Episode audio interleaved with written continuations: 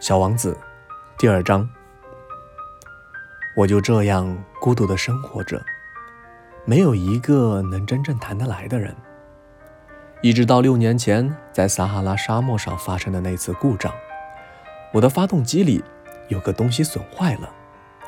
当时由于我没有带机械师，也没有带旅客，我就试图独自完成这个困难的维修工作。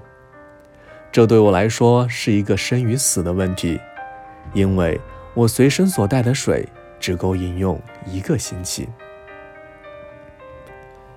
第一天晚上，我就睡在这远离人间烟火的大沙漠上。我比大海中浮在小木牌上的遇难者还要孤独得多。而在第二天拂晓，当一个奇怪的小声音叫醒我的时候，你们可以想见我当时是有多么的吃惊。这小小的声音说道：“请你给我画一只羊好吗？”啊，给我画一只羊！我像是受到了惊雷轰击一般，一下子就站立了起来。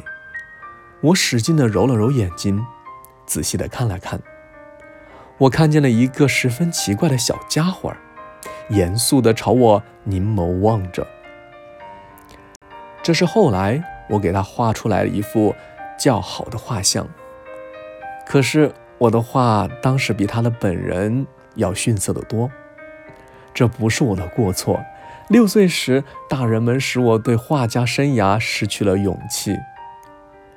除了画过开着肚皮和闭着肚皮的蟒蛇，后来再没有画过画了。我惊奇地睁大眼睛，看着这突然出现的小家伙。你们不要忘记，我当时处于远离人间千里之外的地方，而这个小家伙给我的印象是，他既不像迷了路的样子，也没有半点疲乏、饥渴、惧怕的神情。他丝毫不像是一个迷失在旷无人烟的大沙漠中的孩子。当我在惊讶之中。终于说出话的时候，对他说道：“哎，你，你在这干什么？”可是他却不慌不忙，好像有一件重要的事情一般，对我重复的说道：“亲给我画一只羊好吗？”当一种神秘的东西把你镇住的时候，你是不敢不听从它的支配的。在这旷无人烟的沙漠上，面临死亡的危险的情况下，尽管这样的举动使我感到十分的荒诞，我还是掏出了一张纸和一支钢笔。这时，我却又记起，我好像只学过地理、历史、算术和语法，就有点不太高兴地对小家伙说：“我不会画画。”他回答说道。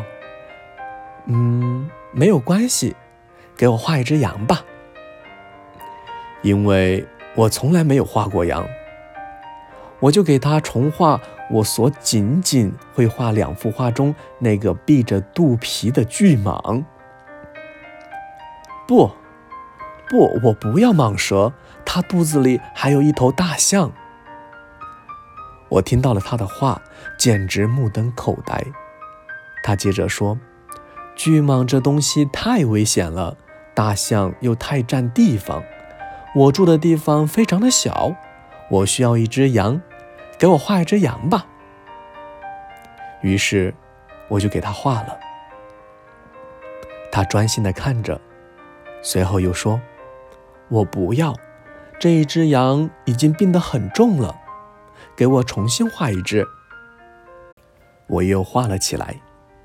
我的这位朋友天真可爱的笑了，并且客气的拒绝道：“你看，你画的不是小羊，是头公羊，它还有犄角呢。”于是我又重新画了一张。这幅画同前几幅一样，又被拒绝了。这一只太老了，我想要一只活得长的羊。我不耐烦了。因为我急于检修发动机，于是就草草画了这一张画。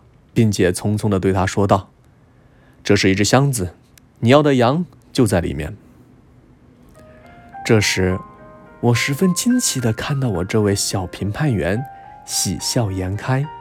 他说：“这正是我想要的。你说这只羊需要很多草吗？为什么问这个呢？因为我那里的地方非常小。我给你画的是一只很小的小羊，地方小。”也能够喂养它的。他把脑袋靠近这张画，嗯，并不像你说的那么小。瞧，他睡着了。就这样，我认识了小王子。